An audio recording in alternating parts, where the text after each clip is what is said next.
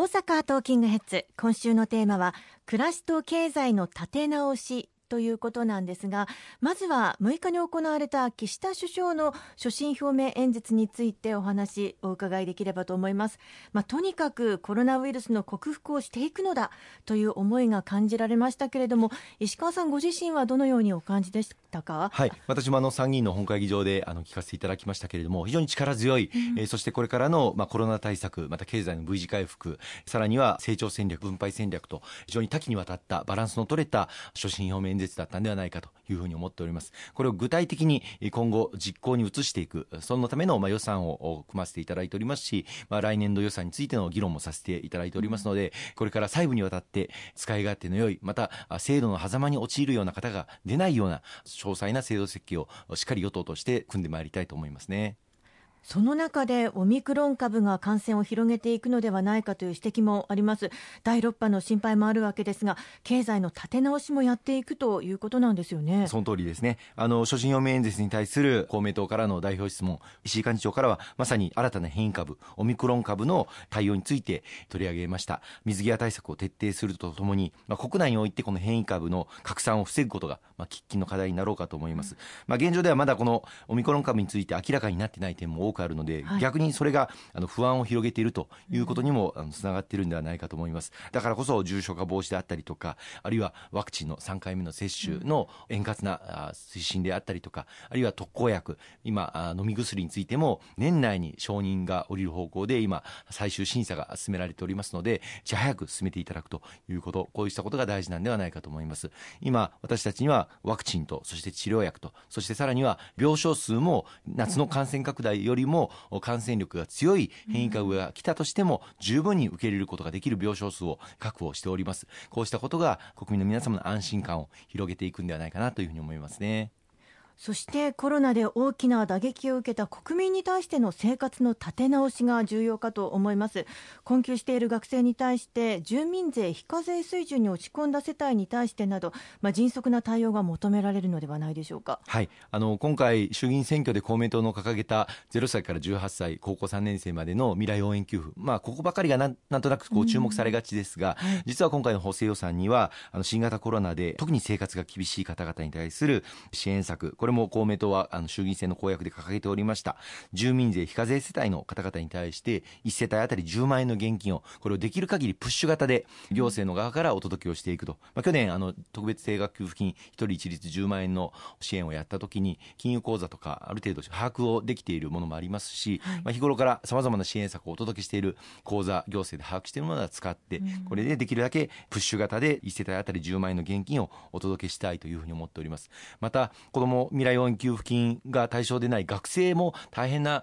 あ学生さんがいるんだよっていう話もたくさんありました、はい、えー、もちろんそのことも十分視野に置いておりまして今回の補正予算の中に厳しい状況にある学生の学びを継続していくための緊急の給付金を支給するということも盛り込まれております。まあ、一方ですでに導入されている生活困窮者自立支援金であるとか月次支援金など審査基準が厳しいので受け取れないという声も出てきているかと思います、まあ、本当に困っている方々へ支援が行き届くようにしていかなくてはいけませんよね。そうですねあの全くその通りでしてあの今回の経済対策に盛り込まれた住民税非課税世帯の方々への支援であったりとかあるいは困窮した学生さんに対する支援も家計が急変をしてもともとその基準ではない方々であったとしても家計が急変をして今は対象になっているという人も柔軟に認定してもらうようにあの今回の本会議で石井幹事長からも取り上げてその方向で政府としても動くという方向性を確認をすることができました。難しいことは承知の上で柔軟な対応が求められるということですね。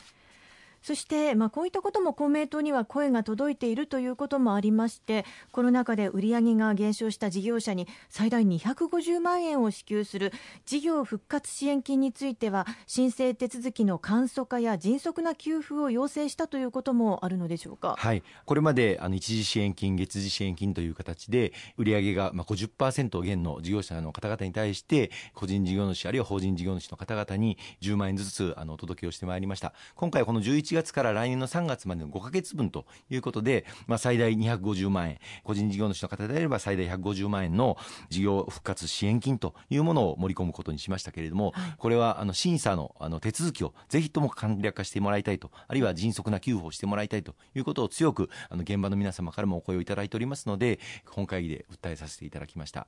コロナ禍で特例的に18歳以下への10万円給付が実施されることについて、まあ、公明党がクーポンにこだわっているという報道などもあるわけですが現金というのは子育てに使われるかわからないという点があったということですよね。あのまずあの公明党がクーポンにこだわっているということは全くありません、はい、今回の衆議院選挙であの公明党はこのコロナ禍で本当にあの我慢を強いてしまっている無理を強いてしまっている子どもたち、まあ、遠足も行けなかった修学旅行も行けなかったあの本当に一生に一度の思い出もあの作らせてあげることができなかった。給食もあの黙って食べなければいけない、うん、まあ、本当にあの子どもたちに我慢に我慢をさせてしまっていることに対して、まあ、社会全体で子どもたちの未来を応援しようという、まあ、崇高な理念に基づいて今回の未来応援給付公約に掲げさせていただきました、まあ、選挙が終わってこれを実現に向けてあの協議をしていく中で野党の方々からあるいはマスコミの方々からこの未来応援給付に対して、まあ、非難合々批判の嵐が吹き荒れました、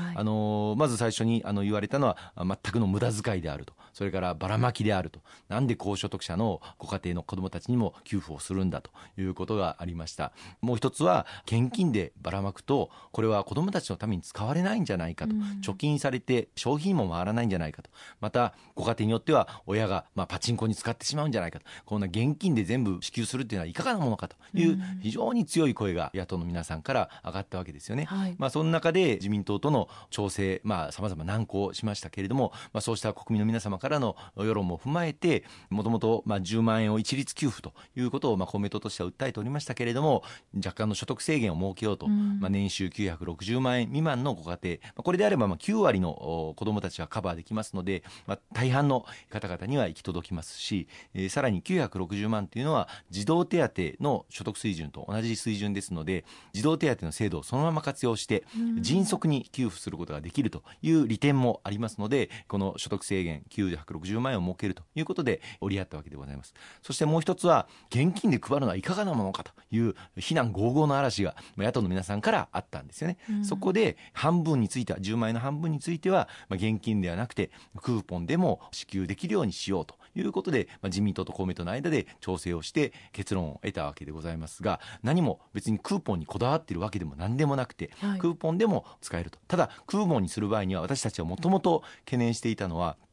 クーポンはあの印刷経費とかあるいはシステムを構築する経費とか事務経費が非常にかかるということ、それからクーポンでの支給になりますと支給するための時期が非常に後ろになってしまう。迅速に支給ができないということ、うん、さらには地方自治体にもクーポンで支給するためにこのクーポンの対象商品を何にするのかとか各自治体がシステムを設計してもらわないといけないということでこの自治体の負担が大変重くなるということ。こうした懸念を当初から我々認識をして言っていたんです。だからこそ公明党としてはこれはクーポンでも支給できるけれども現金でもちゃんと地方自治体の実情に応じて現金で給付できるようにするということを盛り込んでおりましたのでその後事務費がかかるではないかとかっていう批判が出てきましたけど、はい、その批判を私たち公明党に向けるのは全くの筋違いだということをどうかご理解をいただければと思いますね。そうですね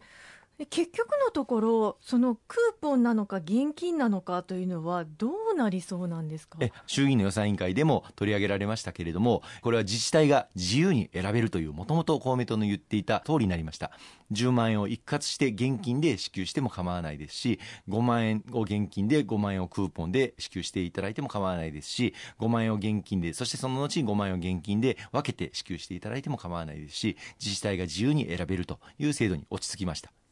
自治体によって違うとそうですね、ね、あの住民の皆様の声も様々あると思うんです、はい、子どもたちのために使われるようにクーポンで支給すべきではないか、うん、まあ、地元その自治体の経済を特に子どもに関する商品等で潤っている地域もあるでしょうから、うん、そういった業界にちゃんとお金が回るようにすべきだという声もあるかもしれません。それで地域の実情が違うと思いますのでそこを各自治体でご判断いただくということになろうかと思いますね。うん、はいよくわかりました。ありがとうございます。暮らしと経済の立て直しというテーマで後半もお話を伺っていきます。